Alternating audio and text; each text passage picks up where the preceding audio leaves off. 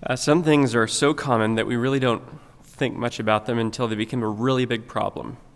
And anger is one of those things. In the story of Cain and Abel, we just read, Cain gets very angry because his brother Abel's offering is accepted. And Cain's presumably half hearted and disobedient offering was rejected. So he lashed out. And we relate to Cain. When a friend or coworker outshines us, we get defensive and we may put them down. We may something, say something snide or demeaning just to level the playing field a little bit. But I don't know anyone personally who has allowed this kind of thing to escalate to murder, and yet that's what Cain did, and he paid the price. So did Abel.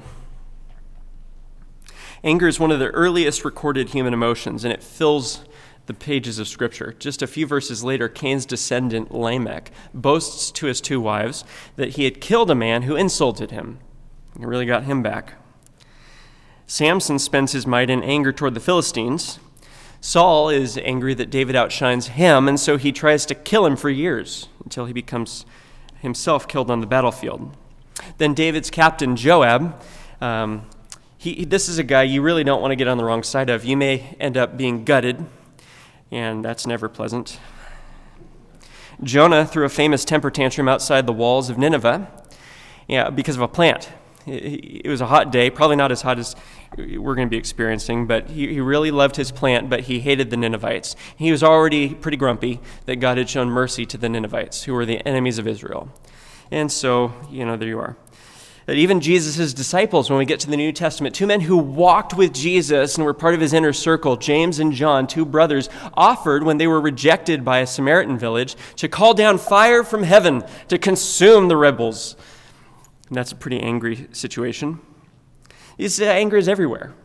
It's everywhere and it sneaks up on us in ways that we oftentimes don't even realize, and it takes shapes and forms that we give clever names to to diminish what's actually going on. It's wrecked more lives than we can calculate, and it's had a profound impact in the home lives of many people in this church. And we don't like to bring it to light because, truth be told, we're ashamed of it. Little wonder then that in the Sermon on the Mount, Jesus confronts it head on. Because no one can faithfully follow Jesus as we are called to without our anger being addressed. And addressing it is precisely what Jesus means to do. So let's see how he does this by reading Matthew 5, and I'll begin in verse 17 through, we'll go through 26. The section we're looking at today is verses 21 through 26, but what happens in the four verses before that are actually pretty important to understanding why Jesus goes the direction he does. So, beginning in verse 17, Jesus says, Do not think that I have come to abolish the law or the prophets. I have not come to abolish them, but to fulfill them. For truly I say to you, until heaven and earth pass away, not an iota, not a dot will pass from the law until all is accomplished. Therefore, whoever relaxes one of the least of these commandments and teaches others to do the same will be called least in the kingdom of heaven. But whoever does them and teaches them will be called great in the kingdom of heaven. For I tell you, unless your righteousness exceeds that of the scribes and the Pharisees, you will never enter the kingdom of heaven. You have heard that it was said to those of old, You shall not murder, and whoever murders will be liable to judgment. But I say to you that everyone who is angry with his brother will be liable to judgment. Whoever insults his brother will be liable to the council, and whoever says, You fool, will be liable to the hell of fire. So if you're offering your gift at the altar and there remember that your brother has something against you, leave your gift there before the altar and go. First, be reconciled to your brother, and then come and offer your gift. Come to terms quickly with your accuser while you are going with him to court, lest your accuser hand you over to the judge and the judge to the guard and you be put in prison. Truly, I say to you, you will never get out until you have paid the last penny. Well, the first thing we're going to do this morning is look at the truth about anger before we consider anger's impact on our relationships. And then, because I know that what Jesus says here is going to hit much closer to home than any of us would like to admit. We'll finish with some really good news for angry hearts like ours. So let's look at the truth about anger as Jesus reveals it. I told you that what Jesus says just before verse 21 is important to understanding what he's saying here about anger. And really, verses 17 through 20 are, are kind of a linchpin for the Sermon on the Mount because we really can't understand what's going to happen after those four verses unless we understand Jesus' relationship to Scripture, which at the time he preached was the Old Testament. Jesus is the fulfillment of it, he's the one that it was pointing to. He kept it perfectly. He reveals what God actually means by it. He shows that it's the eternal Word of God and that far from dispensing with it, we need it because He's the one who holds it all together. The scribes and the Pharisees and the rabbis, they were the ones who claimed to be the keepers of God's Word. Jesus says that their righteousness, however, the kind of thing that they taught and did, really was just a skin deep false righteousness. Christians, on the other hand, Jesus' people, must have a righteousness that goes down to the heart and works its way out from there. Their righteousness must outstrip false righteousness by coming from a heart set on God. It must exceed the righteousness of the scribes and the Pharisees, which was a radical statement for Jesus' hearers because it was inconceivable that anybody would be more righteous than a scribe or a Pharisee. Well, that's the setting for what Jesus does in the rest of chapter 5. In the rest of this chapter, he's going to take six commands from God's word and show that the scribes and the rabbis and the Pharisees had misunderstood what God was doing there. And then he's going to show the true meaning of those commands and how we, as his people, can walk in them in a way that was far beyond the standard that was being taught by the religious leaders. If we're Christians, then God's eternal word can't neatly sit on the surface of our lives. It has to go all the way down. And so, beginning in verse 21 and going through the end of chapter 5, Jesus shows what this righteousness looks like. And he starts with murder in verse 21, and he repeats the popular teaching of his day. Look at what he says in verse 21 You have heard that it was said to those of old, You shall not murder, and whoever murders will be liable to judgment. And now, of course, God had said to his people, You shall not murder.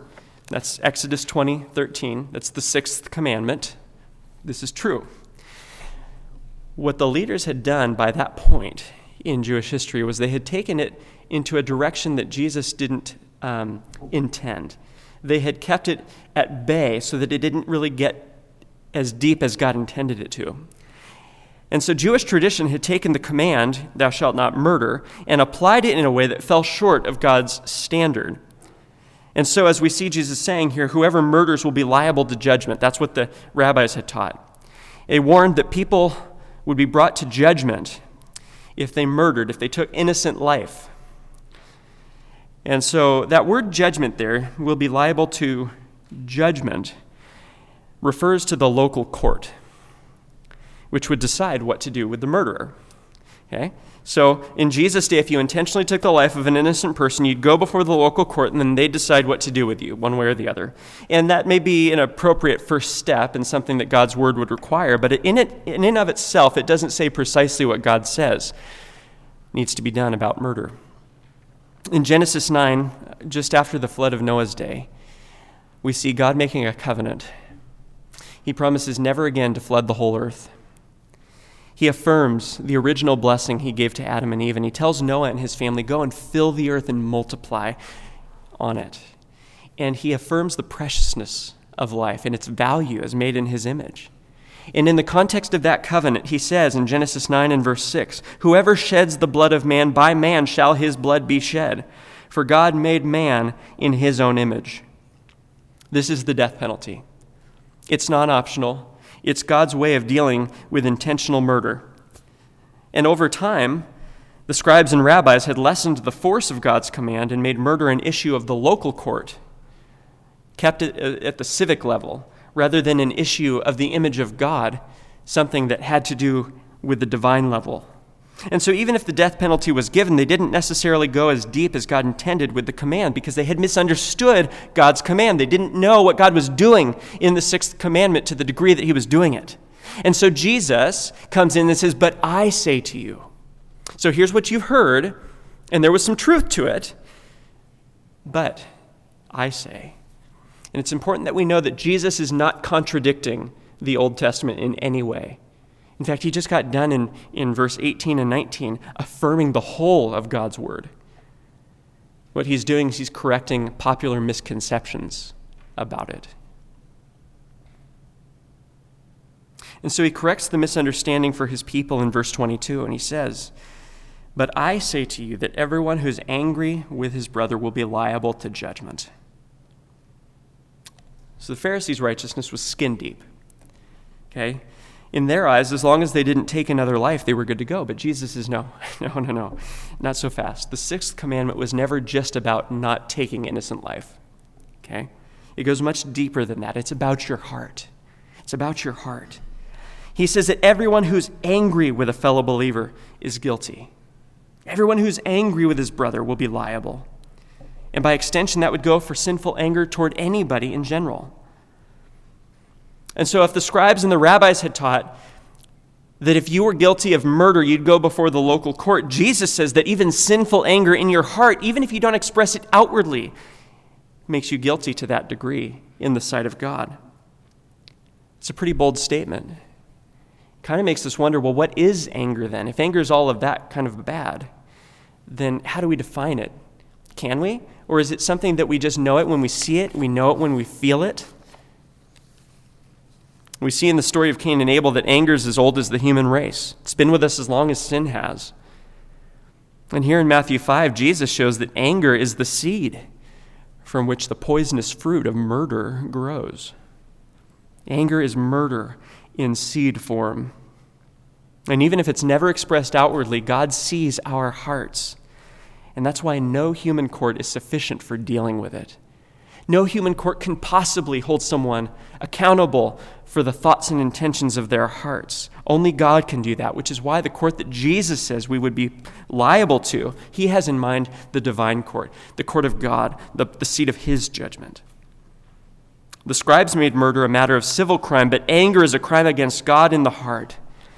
And so in Mark chapter 7, Jesus says, For from within, out of the heart of man, come evil thoughts, sexual immorality theft, murder, adultery, coveting, wickedness, deceit, sensuality, envy, slander, pride, foolishness, all these things come from within and they defile a person. Jesus deals with anger in terms of justice. And he brings legal court imagery to bear to show our guilt as angry people. And I think the reason he does that is because at root, anger is a justice issue. It's a justice oriented emotion. In Psalm 7 and verse 11, God is, is called the righteous judge who feels anger in his heart every day. And of course, when God feels anger, or when God experiences anger, it's certainly not sinful. It's holy, it's righteous, and good. It is, it's his indignation with evil. Because he is holy and because he is good, he cannot ignore sin he has to punish it. Otherwise, he wouldn't be good, he wouldn't be just. And as the righteous judge, he is angry exactly in proportion to how horrible evil is, how deep sin goes, because all sin is an offense against the holiness of God. So, anger in itself isn't wrong, but where we get into trouble, and what Jesus has in mind here when he's talking to us, is that when we set ourselves up as judge, jury, and executioner, we determine that the person we're angry with is guilty of high crimes against our own sovereignty. They've transgressed our sense of what they should do and shouldn't do, and we will sit in judgment upon them and revenge ourselves upon them, and we will call it good.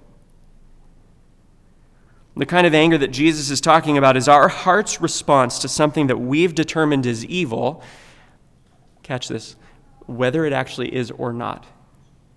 We have made ourselves the determiners of good and evil, and we have matched every act of perceived evil with the anger that we express. In fact, most anger that we experience is the sinful anger in view here which is why Paul says, Don't even let the sun go down on even your righteous anger. Be angry and do not sin. Do not let the sun go down on it, because even when we're angered by something that actually is evil and deserves anger, how quickly in our corrupt hearts does it morph into the kind of unrighteous anger that makes us guilty before God? That's what anger is. And so, how do we know when we're dealing with this kind of sinful anger? What are its hallmarks? What are the signs? Look what Jesus says in the rest of verse 22. He says, Whoever insults his brother will be liable to the council, and whoever says, You fool, will be liable to the hell of fire.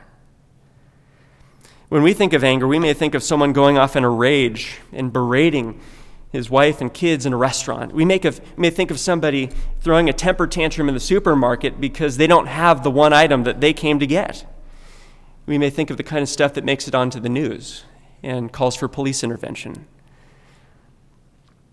I used to work in a restaurant in Portland, and one night I accidentally closed out the wrong check at a table, and that, that was a problem, okay? For my manager, though, his anger at my mistake was such that he took a water pitcher and threw it past me and shattered it against a wall. That might be something we think of, oh, yeah, that's anger. But Jesus says, hold up. Anger starts way before the pitcher level, it starts before you can even see it. It grows into the pitcher level and sometimes even to murder. But it's the same DNA. And how often do we insult others? It's garden variety daily life to call someone an idiot or a knucklehead or brainless or I don't know, whatever equivalents are we use as much today. But that's what the word insult means in verse 22. Whoever insults his brother. It wasn't anything terribly serious. It was putting someone else down and insulting their intelligence, is what it was. But Jesus says that this in itself is serious enough, not just to land you before the local court, but before, to land you before the Sanhedrin. The Sanhedrin is the word which we translate as council here in verse 22. It was the highest court of the land. Jesus is saying even garden variety insults are of significant offense. And if that's true, then how much more calling someone a fool, which to a first century Jewish listener would be like calling someone an unregenerate, degenerate, unsaved brigand. That's what it meant to call someone a fool. It was reviling. And that, Jesus says, deserves hell. And we don't want to misunderstand Jesus. He's not, he's not grading these sins so that we're aware of this deserves hell, and therefore choose your insults carefully so that you know you won't get to all that. No, he's saying all of it. All of it. Getting sinfully angry is guilty of hell. He's getting to the heart of anger. He's getting to the heart of anger. And he calls the scribes and the Pharisees, I mean, Jesus himself, okay, calls the scribes and the Pharisees hypocrites and fools in Matthew 23. And certainly it was righteous when he did it. So his point isn't so much the actual word as it is the effect of the word, the reason for the word, and the heart behind the word. For Jesus, he always expressed anger righteously, and we, and we have, uh, but far more, he expressed patience, mercy, and love. He was angry for God's glory with the self righteous. He was merciful to sinners. It's a murderous heart for us to demean another person, even someone, okay, even someone who demeans us. When we don't start it, you know, and that's what kids always say, right? Well, they started it. Now, that may be true, but why'd you finish it? Jesus gives us another way. Winston Churchill one time was confronted by another um, person, Lady Nancy Astor, and she knew him, and she said, Winston, if I was your wife, I would poison your tea. Well, that's insulting. It's not a nice thing to have said to you, even though Winston probably gave many reasons to have such things said. Uh, he said, Nancy, if I was your husband, I'd drink it. You know, we get a chuckle from things like that. And boy, when you have wit on your tongue, how easy it is. But an insult is always anger in the heart. So we may never be guilty of physical murder, but we're already very guilty of murderous hearts. It shows up when your husband says something to you that really irritates you, and you shoot back with daggers in your eyes. It's a murderous heart. It's that rude comment you make to your wife after she's just spent half an hour, 45 minutes preparing dinner for you. It's a sarcastic comment about the colleague who gets under your skin or your refusal to talk to somebody who's offended you, giving them the silent treatment. It's your yelling at your kid when she ignores your instruction to clean a room or maybe even just spills her milk. Doesn't she know better? And it's, thank you. From the mouth of babes.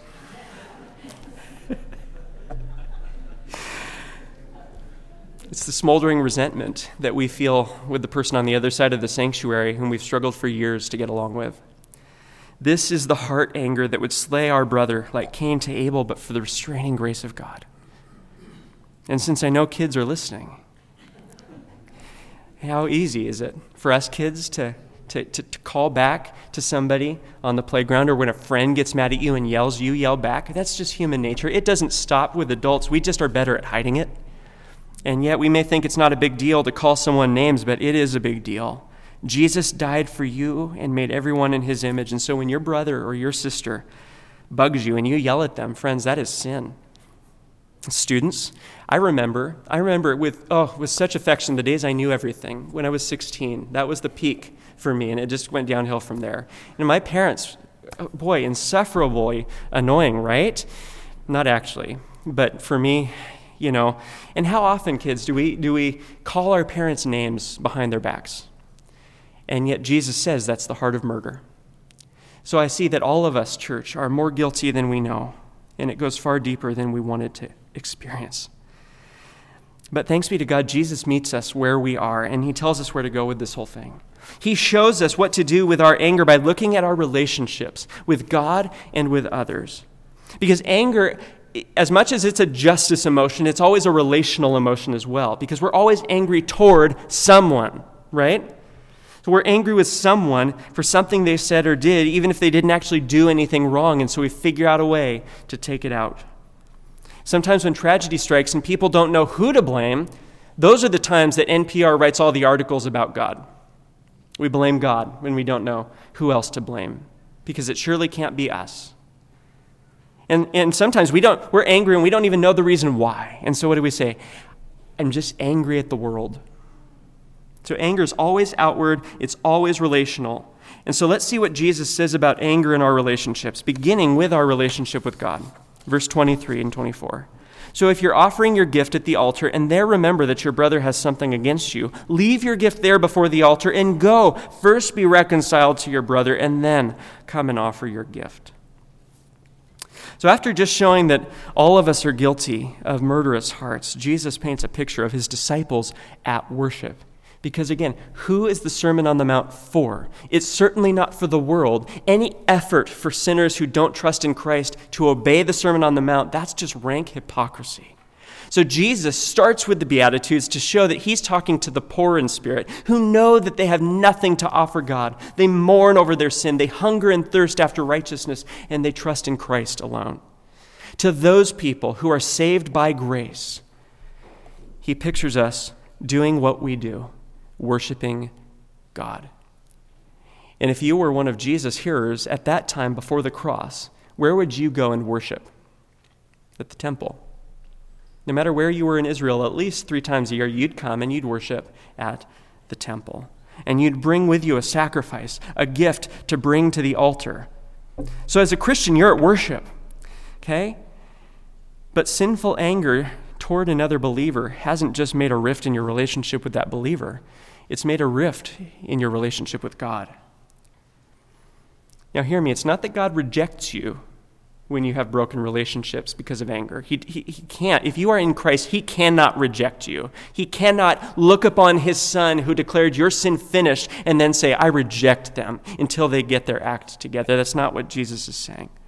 But fellowship with God, that daily communion that we experience as those who are united with Jesus, that is ruptured by our sinful anger. And so we can't move forward with God in our relationship while our relationship with a brother or sister is not okay. You cannot love God with all your heart if you ignore his command to love your neighbor as yourself. It makes a breach in your relationship with God because it makes a breach in your relationship with others, especially with those for whom Christ died. Now, Jesus paints a picture here at worship, and he says, if you remember that your brother has something against you. It's, it's a picture of a genuine grievance. You, you've genuinely done something to offend or sin against a brother or sister in Christ. You've hurt them wrongly. You've lashed out against them. You haven't asked for forgiveness or sought reconciliation. You've walked away from that broken relationship and you've walked to God in worship. What do you do? Jesus says, Stop. Stop. Pick up the phone and make the call. do the hard thing. Own up to the sin and ask for forgiveness. Don't make excuses for it, and in the process, talk about all the things that they did to, to invoke your wrath. No, own the sin, period. Reconcile, and then come and worship. Come and worship, because that is what pleases God. And Jesus is giving us a principle for obedience, not a legalistic burden to bear. So, for example, again, Put yourself in the shoes of Jesus' disciples hearing the sermon. Jesus is from Nazareth in Galilee. That's 80 miles northeast of Jerusalem. So imagine you're at the temple having just come 80 miles. You're offering your gift and you remember about that other person back in Galilee whom you haven't asked forgiveness from. Jesus is not telling you to leave your gift, do the 80 mile hike, then come 80 miles back, do the thing, then go back 80 miles. That's, there are some things that are impractical, and Jesus is never impractical. He's telling you basically be reconciled with someone that you have sinned against as soon as you can. As soon as you can. Again, don't let the sun go down on your anger. If you would be in fellowship with God, do everything as far as it depends on you to be in fellowship with others. If you've sinned against someone, go and make it right because obedience is better than sacrifice. And remember, Jesus isn't saying, don't come back and sacrifice. No, he says, you will come back and sacrifice. You, you would come and seek God, but first go and make peace with your brother. But what if someone has sinned against you? What if you're not the one in the wrong? It's somebody who's wronged you and they haven't asked for forgiveness and you haven't forgiven them. What do you do? Well, Jesus tells us in Mark 11 25, whenever you stand praying, forgive. And if you have anything against anyone, so that your Father who is in heaven may forgive you your trespasses. Again, this is the daily relationship with God, where we daily come to Him seeking forgiveness because we daily sin. And it cleanses our, our relationship with Him, it frees us. Our relationships with other believers are very, very important for this to be healthy.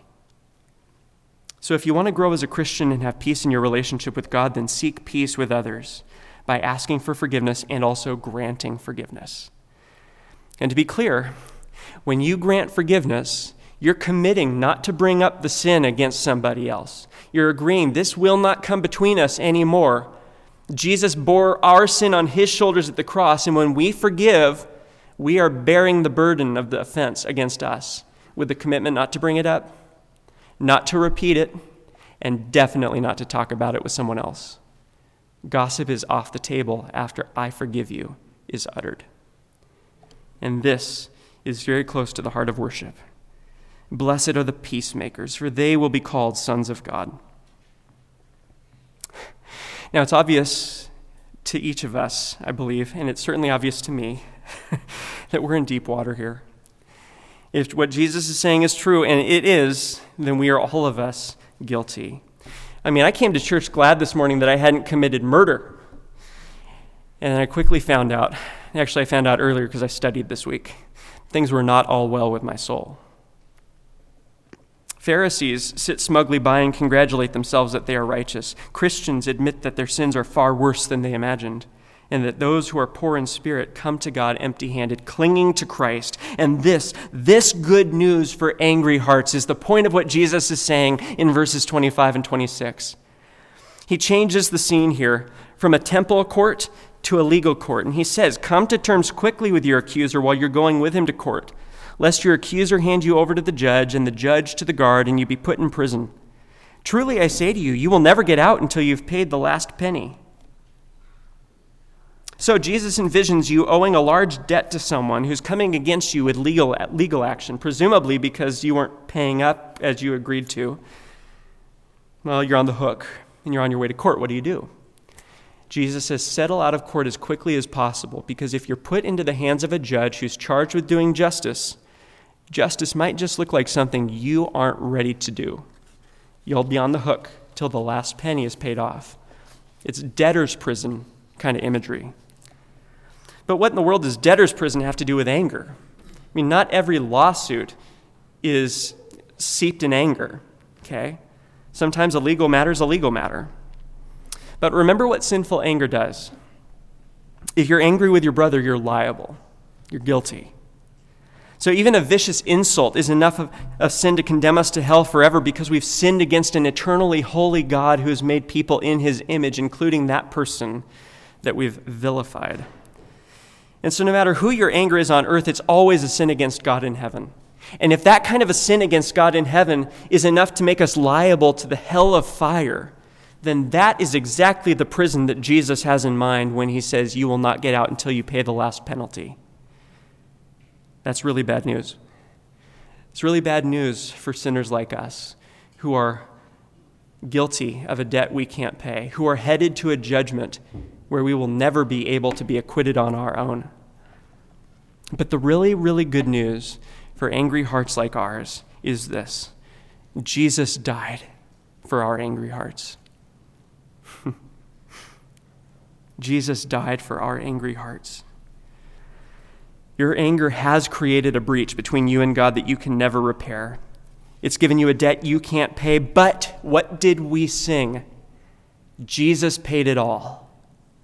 All to him we owe. Sin has left a crimson stain, but he has washed it white as snow. The sinless one hung on a cross, dying the death of a murderer, while he was being reviled by people who should have been in his place. And he did it for sinful, sinful hearts like yours and mine. That's why he was there. Friends, this is what he did to deal with your sinful anger and mine. And listen to how Peter talks about it in 1 Peter chapter 2.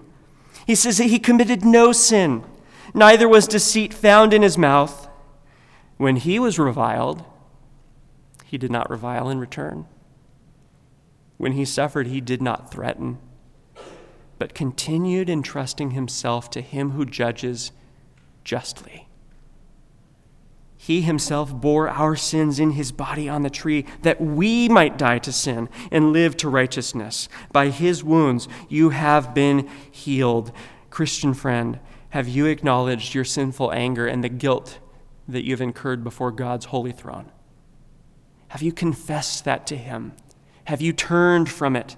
Have you trusted in His crucified and risen Son? Because the day of judgment is coming. Hebrews tells us it is appointed to man to die once, and after that to face judgment. Do not show up to that holy court not having reconciled with your accuser, who is God, on the way reconcile now and know that everything you need to reconcile with God today has been done through Jesus Christ. Today is the day of salvation. The judgment is coming, but the day is now to be saved. So we can turn away from our love of sin and believe in Christ and never face God as the judge of our sins because the judge for our sins was put on Jesus. That's good news for angry hearts. And if you have believed that gospel, and you are no longer a slave of your anger because you are a slave to God in Christ, then you have everything needed to put anger to death. And yet, anger, sinful anger, remains one of the most common sins among Christians, and Sun Valley Church is no exception. And so, what do we do? How can our anger be put to death? Well, note what we've already seen in the service, in the liturgy. Note what the Apostle Paul does when he talks about what to do with sinful anger. First and foremost, we would be told to begin with the gospel and to continue with the gospel. That's the point of what we heard read from Ephesians 4 today. And if you're, and this makes total sense, right? Because if your anger was put to death with Jesus, then Jesus' death makes an awful lot of sense as a starting point to putting your anger to death. So we begin with the gospel by which we were saved, because the blood of God's precious Son was shed because we get angry with our spouses and kids and coworkers and friends. That's the terrible toll that anger took upon God's Son. And so Paul counsels us to never forget that as we're dealing with this all too common emotion. He says, Be angry and do not sin. Do not let the sun go down on your anger and give no opportunity to the devil. And do not grieve the Holy Spirit of God, by whom you were sealed for the day of redemption. Okay, the day of redemption is coming. Not the day of judgment for us, the day of redemption. Let all bitterness and wrath and anger and clamor and slander be put away from you, along with all malice. Be kind to one another, tenderhearted, forgiving one another, as God in Christ, says gospel, as God in Christ forgave you. If you're losing your temper, it's because you've lost sight of Jesus first. So drink daily from the fountain of the delights of God's gospel. And remember that God is patient with you, so you go be patient with others. Second, if you would put anger to death, and this is going to sound a little bit like, what? Train yourself to be angry for the right reasons. Train yourself to be angry at the right things. Notice the footnote in your English Standard Version in verse 22. It might be there in other versions as well. Jesus says, But I say to you that everyone who is angry with his brother, and then there's a footnote, and it says some manuscripts insert the words without cause right there, so that the verse reads, But I say to you that everyone who is angry with his brother without cause will be liable to judgment. Well, friends, it's not just some manuscripts that insert that, it's the majority of surviving New Testament manuscripts we have, and I believe it's probably the original reading. And even if it's not, it's exactly what Jesus means, because again, Jesus himself gets righteously angry with self righteous Pharisees. God is angry every day, so we know that anger in and of itself isn't sinful. The problem for you and me is when we get angry at the wrong things for the wrong reasons when we get angry with our brother without cause. Our pride is wounded, so we lash out with our tongues. We don't, want what we, get, we don't get what we want from someone, so we stonewall them. And then, when God's glory is being maligned and his reputation and fame and honor is at stake, we sit back and we comfort ourselves that we're just being patient, when in reality we're being apathetic. But this is just as wrong as getting angry when we shouldn't. Listen to what John MacArthur writes in his commentary about this. He says, We often need to show more anger at certain things. There are things in our country, our communities, our schools, and even in our churches about which we have no excuse for not being angry, vocally angry. Many of the trends in our society, many of the philosophies and standards to which our children are exposed, and some of the unbiblical philosophies and standards within even evangelicalism, in other words, in the church, need to be challenged with righteous indignation because they attack the kingdom and glory of God. There's a story about R.C. Sproul back in the 70s when the doctrine of inerrancy, the, the, the, perfect nature of Scripture, was being challenged in the church. And he was in a big conference about this kind of a thing. And he got so righteously angry that he got onto the table, imagine R.C. Sproul, on the table, crawling across the table in defense of the honor of the Word of God. Friends, we have no right to refrain from righteous anger when it's called for, any more than we have the right to sinful anger when someone is innocent. Here's the thing the more we treasure the glory of God in the gospel, okay, the more we do that, the more righteously angry we'll, we will become at the right time. And the more we will be able to keep that righteous anger from morphing into the sinful anger that so quickly sets in. And so I can't, I can't repeat enough. Paul meant it when he says, Be angry and do not sin. Do not let the sun go down on it. Righteous anger sometimes has like a 10 second shelf life before it turns into the other thing. Guard your heart and train it to be righteously angry for the glory of God. And here's the key to knowing the difference it will always be, righteous anger will always be in reference to the glory of God and in love for Him, never for the glory and love of self. And this is why, lastly, we must rule over our anger because Christ rules over us and we belong to him. And so we end this sermon where we began with the story of Cain and Abel. You see, Cain was angry with his brother, and God came to him before he slew Abel. And this is the first counseling session recorded in the Bible. God himself is the counselor, and it was free of charge he says to him, Cain, why are you angry, and why has your face fallen? If you do well, will you not be accepted? And if you do not do well, sin is crouching at the door. Its desire is for you, but you must rule over it.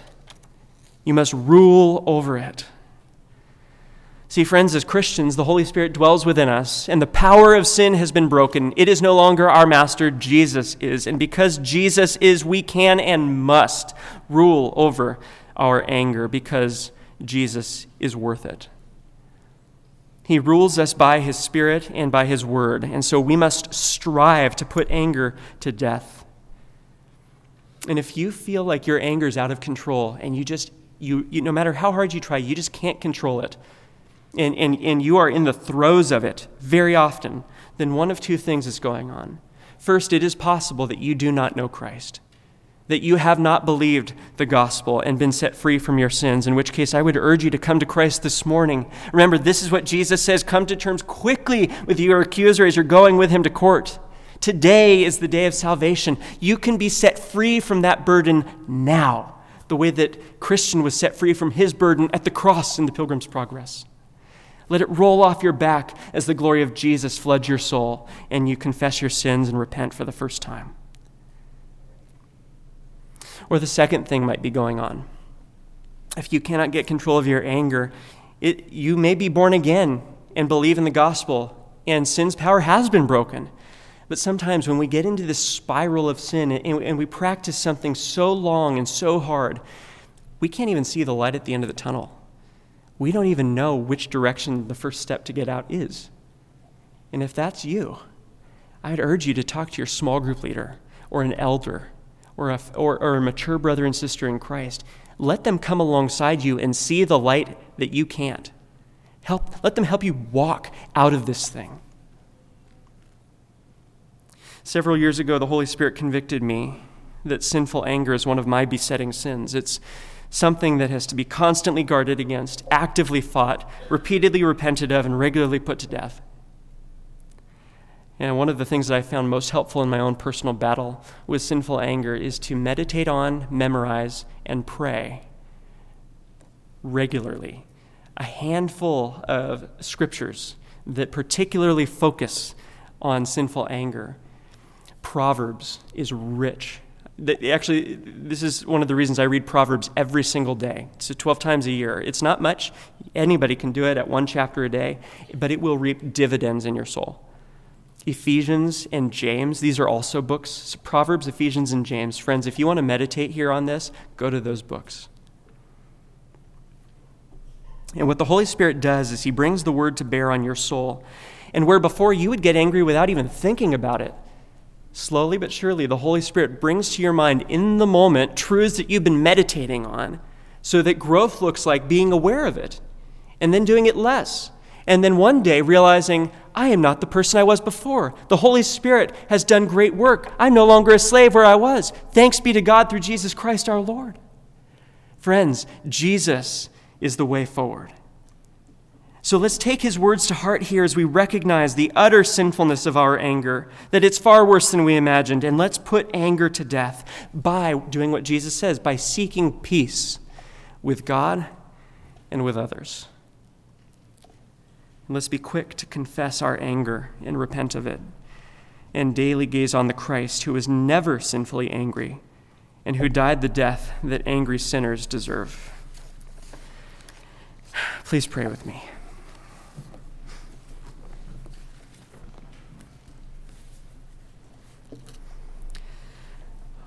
Father, we praise you and we thank you that you do not treat us as our sins deserve, that you do not convict without holding out the free offer of the gospel, that you do not convict your people without the hope and remembrance of what Jesus did for us, that we are not guilty before your throne, but we stand complete in him. And because of that, we have hope that day by day we can grow in grace Thank you, Lord Jesus, for what you endured for our sake, that our anger might be put to death, and not only our anger, but all our sins, that we might come to God the Father through you. We praise you for sitting at his right hand, making intercession for us. Thank you for praying for us. And Holy Spirit, thank you for indwelling us, for bringing the scriptures to our hearts and minds, for ministering the truth of Jesus' words to our hearts Please help us, Lord, for every person who struggles with sinful anger, which is creating a barrier in their growth in Christ likeness. Help, Lord. that we might walk with you in patience, gentleness, self control, showing to those in our own homes, in our workplace, our neighbors, our relatives, and people we don't even haven't even met yet, that you are a good God, that you are a patient God, that you are a kind, loving, forbearing God. And it's in the name of Jesus that we pray these things with thanksgiving, knowing that you will do it because you are faithful. Amen.